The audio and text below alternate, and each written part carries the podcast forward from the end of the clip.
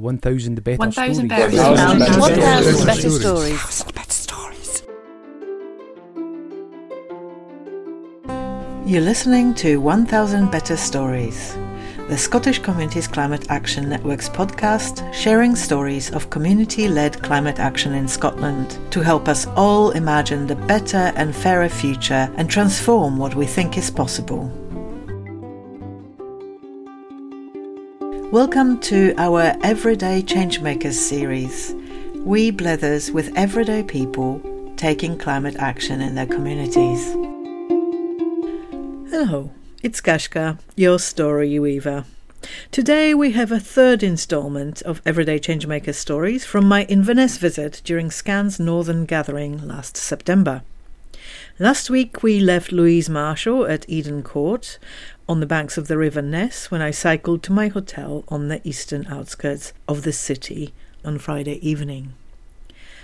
After the excitement of the Saturday's gathering at the super slick Merkinch Community Centre, I was heading out on the Sunday morning to meet the last three of the local changemakers. This time I was cycling south. The morning was promising. There was little wind and cloud, traffic was sparse, which made for a smooth ride along thankfully almost flat road leading into the suburbs. I momentarily got distracted by an incredible edible Inverness growing space in front of a GP practice, a twin to the one at the Eden Court. But soon I was turning into Drummond Road, keeping my eyes peeled for the sign to the Aultnaskiach Dell. After nearly cycling past the entrance, I stopped to park my bike against a wooden fence when I spotted Mike, the trust chair, and my host coming down the road. We're going to have to move away from I was just going to say that. Uh, I was just thinking that. Yes. We were later joined by another group member, Gina, who bravely volunteered for the Changemaker interview.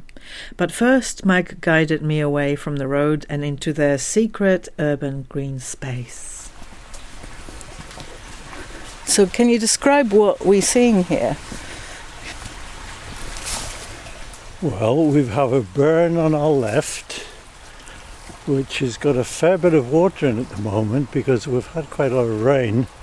Uh, we've got a lot of vegetation. It's been a very, very uh, good year for, for growth. Mm. There's been both warmth and moisture. But you can also see on your left there an example of a dead elm tree, and that's been one of the biggest problems we've had in here Dutch elm disease. But there, there's That another one the- up there to your right. All right, yes. And as you saw, here's another one. Mm. And when we came in, there's a big, big stump. And that's another example. The danger is they get brittle and branches can fall. So we usually just take the tops off like that Mm. to get rid of the danger. It's expensive and it's unfortunate because 25% of all the trees here were elms. Oh dear. But you get lots of dead wood, which is good for biodiversity. So, Oh, It's true, it's good for biodiversity, and we leave quite a lot of the dead wood, but also we have to pay our way. So we cut the wood up and we sell it. It's Mm. firewood. Good, good, good, good. Right, this is Gina. oh hi, Gina. Hi, Kaska. Pleased This to is meet Kaska. Nice to meet you. you. Yes. Gina has been involved almost from the beginning of this. Yes. Yes. Okay. So I was chair for nine or ten years, and then Mike Oh, took right. over the chair Okay. from me. I'm Gina O'Brien. Our organisation is the Aultnaskiach Dell SCIO. I'm former chair for nine years, and I'm currently a trustee of the organisation. Um, I live just close by to this wood that we're standing in. What's a SCIO? It's a, a Scottish charity incorporated organisation and it's our legal entity. And uh, we adopted that form quite early on in our organisation's history. The advantage of it means that we have access to funding. And uh, we've had support from a great many organisations, including Highland Council, the Forestry Commission, uh, many other bodies, Highlands and Islands Enterprise, have con- contributed financially to our charity. Tell me about a favourite place for you in Nadell. We're standing in Nadell right now. I would say my favourite place is the camp. I call it. It's not an official name, but it's uh, a place at the end of the wood, and it's very peaceful down there, and it feels very far away from the urban environment. And why I like it especially is that one of the aims of our project is to help with the education of the children of the future and for four or five years, we had children coming regularly here, and this was the place that they went to to listen to stories. Oh, that's amazing!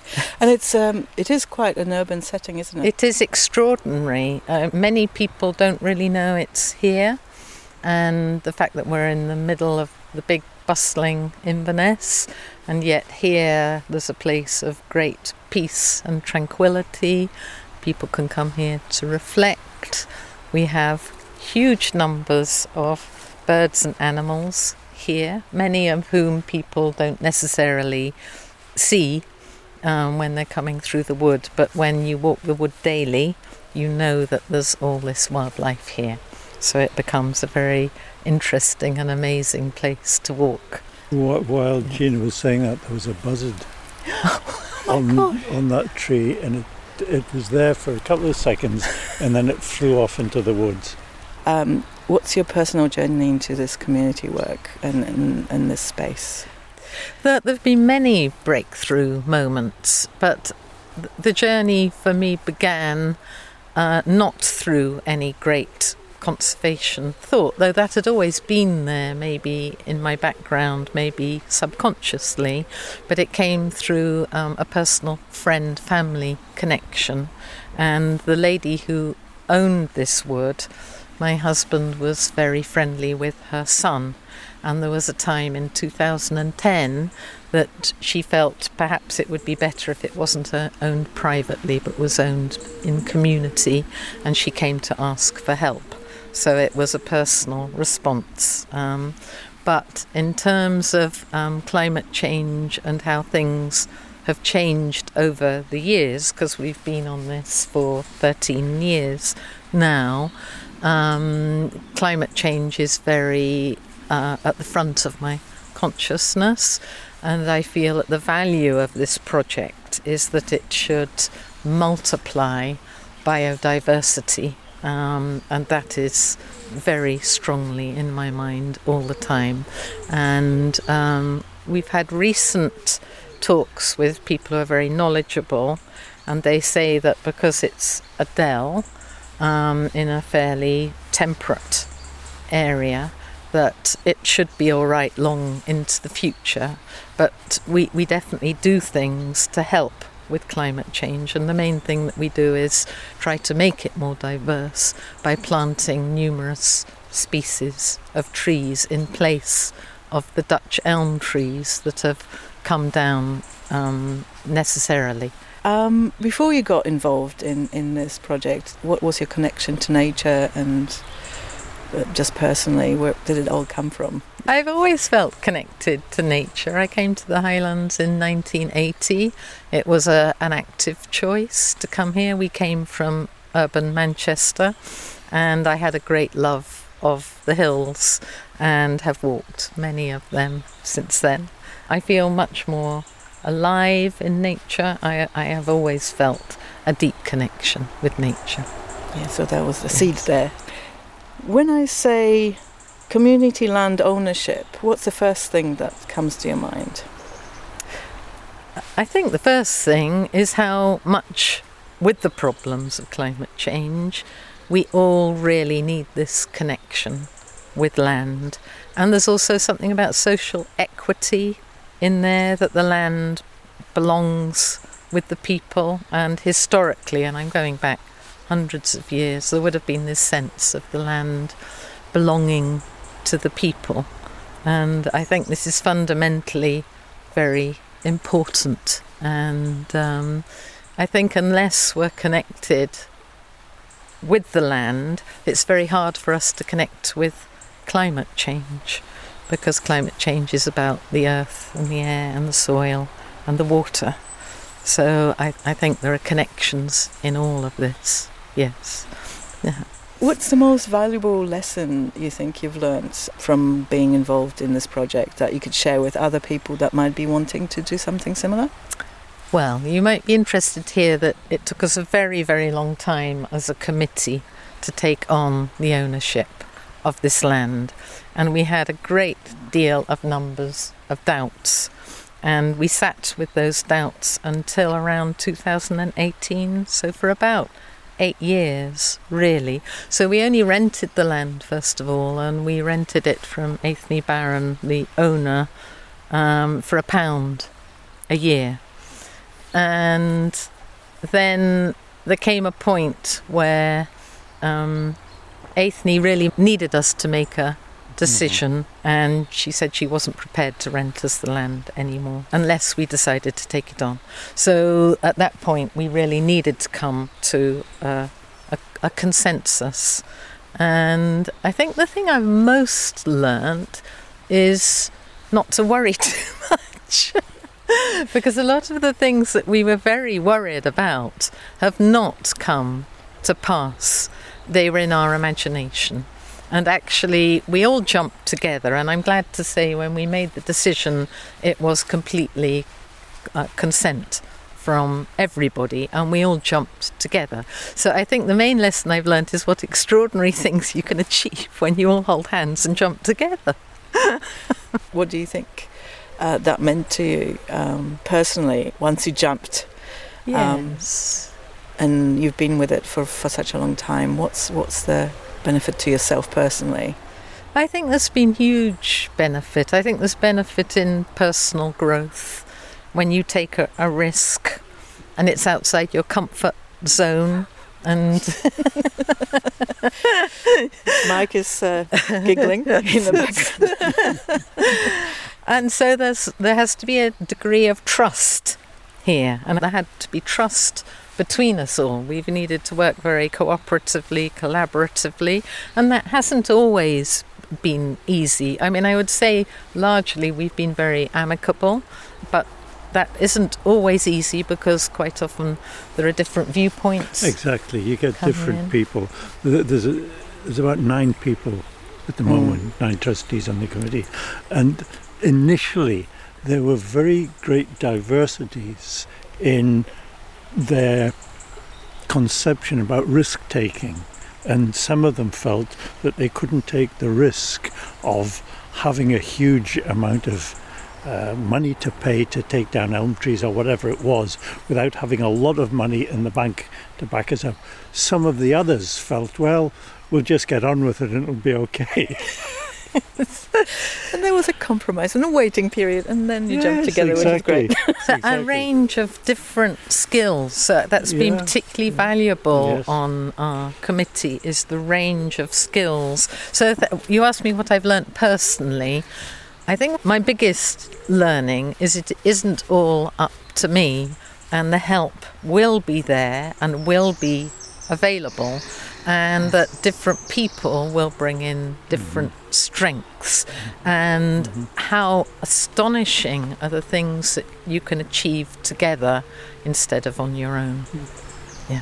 You learned quite a lot um, by doing this. Mm-hmm. what's the most valuable resource you might recommend to a group that would be embarking on a similar project of buying out land or taking over a piece of land and taking care of it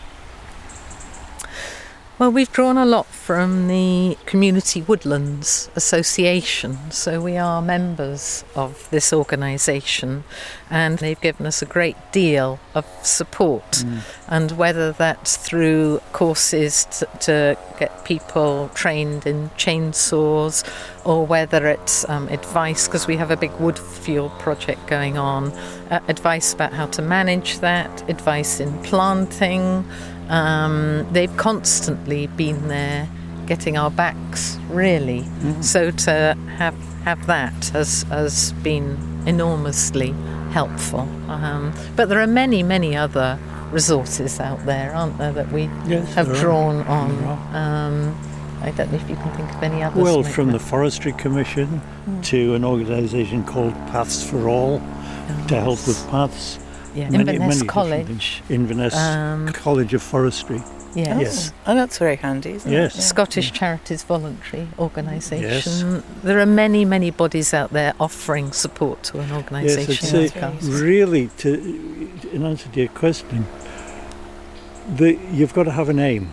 You've got to decide what you want to do, and then you get together and decide how you're going to do it, and then things follow from that. Yes.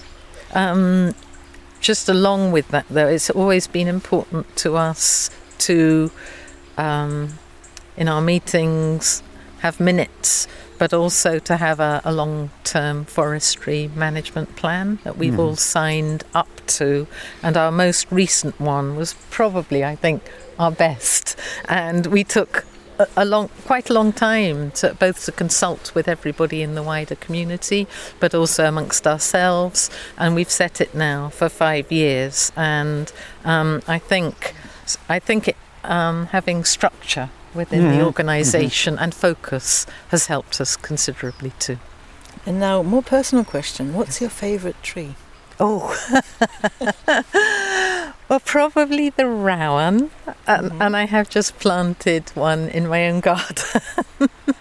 and I love the red berries in autumn and its white flowers in May. And I think there's just something about its vivid beauty, and also it's meant to be a tree of protection and healing. You know, you're involved in community action in some way. What's the biggest challenge of being in Inverness um, and in the Highlands to doing this work? I, I would say it's the ongoing unawareness of people of the importance of nature, and we've had an ongoing um, need to clear up litter or um, bottles, or um, it's for people living in the urban environment who haven't had the same uh, I've been very fortunate in my life, but who haven't actually had the same opportunities to learn the same respect for nature. So that we had a bit of vandalism here um, last month, and we'd put up a community sign, and somebody came and chopped it down. So that's the sort of um, wider environmental lack of awareness that does still sadly exist in our country and I would say that that probably is our, our biggest challenge is people who don't really understand hmm. what we're trying to do. Yes. And what's the advantage of being in Inverness and, and the Highlands for the work you do?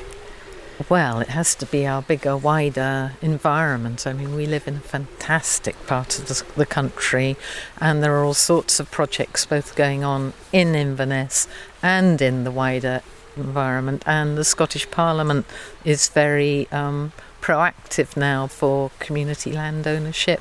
So we're living in a culture that is really supporting us. So, both within the Highlands but also within Scotland, we're at a very fortunate time in history. This is a question I ask everybody, and it's about taking a bit of time travel into the future, Yes. 10 years from now, Yes. and trying to imagine this place or Inverness or wherever you want to think about. Think of a scenario where everybody's done everything possible to minimize the climate emergency and all the other mm-hmm. emergencies we're actually experiencing and share just one memory from that future with us. Well, it's not really hard for me. I see it alive with life. and that means life in all its forms, whether it's the insects, whether it's the birds, whether it's the animals, and especially the children. Um, I like to see that the children are coming and um, it's full of children playing and exploring and feeling that connection that's always been so important to me in nature because they're our future. Mm. So that's the last question, but I always ask if you'd like to add anything for um, our listeners, a final comment that you want to share. Um, if you're afraid of something but your heart is telling you to do it, just go ahead and do it. And what about you, Mike? Yes, I'd agree with that. I'd agree with that. Yes. Brilliant. Thank you so much. Thank Okay. you very much. Double act. I found this tiny and precious urban dell along with Gina and Mike after exploring a members map of Community Woodlands Association, one of the SCCAN's many sister community networks. Listening back to this conversation reminded me of another very special community woodland, which happens to be located just outside of Inverness on the banks of Loch Ness. Abriachan Forest made history as one of the first community land buyouts in Scotland in 1998, and it remains one of the largest community owned woodlands. Its story been covered many times, but one of the most recent and immersively poetic pieces is the audio story about Mairi Mcfadyen, featuring community voices. Together with her essay on the unique complexities of Highlands land ownership, trees, and forests, it was a part of a fragile correspondence exhibit at Venice Biennale last year. For a behind the scenes look, you can also find Mairi's SCCAN audio Skillshare presentation on our YouTube channel. It turns out that both the tiny urban Aultnaskiach Dell and the expansive rural Abriachan Forest have had case studies written about them, which some of you might find useful. As usual, I'll pop the links to all of these resources in the show notes for you. After taking a minute to enjoy the quiet burbling of the burn and the changing colour of the leaves, I was ready for my ride southwards, heading downhill back towards the Ness. My next stop was the brand new homegrown community garden in the new suburb of Holm. Thanks for listening. If you enjoyed this episode, please give it a like and share it with others. It'll really help us reach a wider audience. If something exciting is happening in your own community, be sure to let us know so that we can help you tell your own story. You can drop our story weavers a line at stories at sccan.scot. It's scan, S C C A N, dot scot, S C O T. We also offer training and mini grant support to community storytellers. To keep up to date with our offerings and everything SCCAN, check out our website at sccan.scot or find us on Twitter, Facebook, or Instagram, or simply sign up to the newsletter.